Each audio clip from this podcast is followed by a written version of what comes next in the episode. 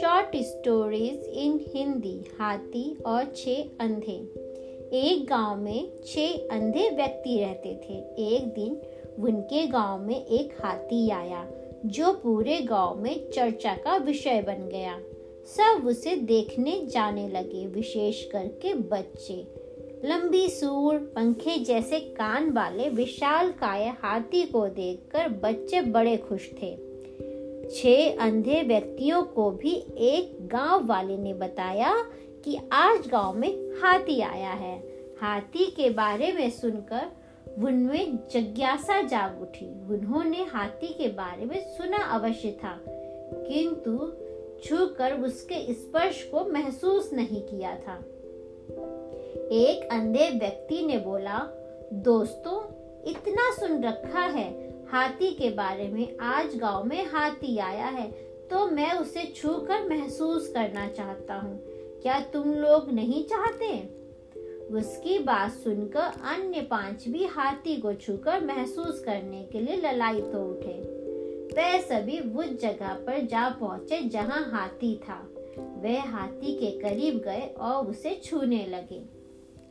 पहले व्यक्ति ने हाथी के खंबे जैसे विशाल पैर को छुआ और बोला, ओह, हाथी खंबे जैसा होता है। दूसरे व्यक्ति के हाथ में हाथी की पूछ आई, जिसे पकड़कर वह बोला, गलत कह रहे हो, दोस्त। हाथी खंबे की तरह नहीं, बल्कि रस्सी की तरह होता है। तीसरे व्यक्ति के हाथ में हाथी की सूंड आई। वो हाथी की सूंड पकड़कर कहने लगा, अरे नहीं, हाथी तो पेड़ के ताने जैसा होता है। चौथे व्यक्ति ने हाथी के पंखे जैसे कान छुए और उसे लगा कि बाकी सब गलत कह रहे हैं तो उन्हें समझाते हुए बोला, हाथी पंखे जैसा होता है। पांचवे व्यक्ति ने हाथी का पेट छूते हुए कहा, अरे, तुम सब कैसी अजीब बातें कर रहे हो? हाथी तो दीवार की तरह होता है। छठवे व्यक्ति ने हाथी के दांत को छुआ और बोला, सब गलत कह रहे हो। हाथी कठोर नली की तरह होता है। सब अपनी अपनी बात पर अड़िग थे। कोई दूसरे की बात सुनने को तैयार ही नहीं था। वे आपस में ही बहस कर अपनी बात सही साबित करने में लग गए। धीरे धीरे बहस बढ़ती गई और झगड़े में तब्दील हो गई। उस समय एक सयाना व्यक्ति वहाँ आया। उन सबको झगड़ते हुए देख उनसे पूछा, तुम लोग आपस में क्यों झगड़ रहे हो? छह अंधे व्यक्तियों ने उसे बताया कि वे हाथी को छूकर महसूस करने आए थे। और उसे छूने के बाद हम सब में बहस हो रही है कि हाथी होता कैसा है। फिर सबने अपना अपना आकलन बताया।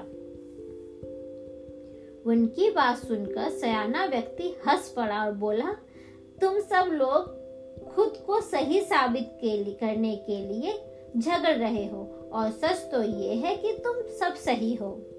ऐसा कैसे हो सकता है? अंधे व्यक्ति हैरत में बोले। बिल्कुल हो सकता है, और ऐसा ही है। तुम सब अपनी अपनी जगह सही हो।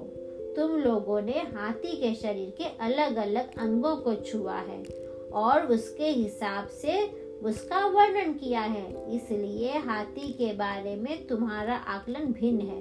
वास्तव में हाथी तुम सबके आकलन अनुसार ही है। वह खम्बे जैसे पैरों वाला, पंखे जैसे कान वाला, रस्सी जैसे पूछ वाला ताने जैसे सुड़ वाला, दीवार जैसे पेट वाला और नली जैसे दांतों वाला एक विशाल काय जानवर है। इसलिए झगड़ा बंद करो और अपने अपने घर जाओ। ये सुनकर सब सोचते लगे, हम सब बेकार में ही झगड़ा कर रहे थे और फिर सब घर लौट गए।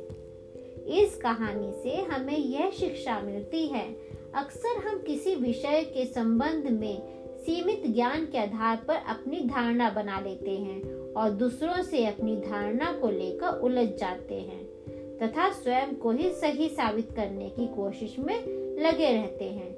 जबकि संभव है कि उस व्यक्ति की धारणा भी उसके सीमित ज्ञान के दायरे में सही हो। किसी भी विषय में के हर पहलू के बारे में जाने बिना उस संबंध में एकदम से कोई अटल धारणा नहीं बनानी चाहिए। कई बार फ़र्क नज़रिए का होता है। किसी भी चीज़ को देखने का हमारा नज़रिया दूसरों से भिन्न हो सकता है। हमें एक दूसरे के नज़रिए का भी सम्मान करना चाहिए।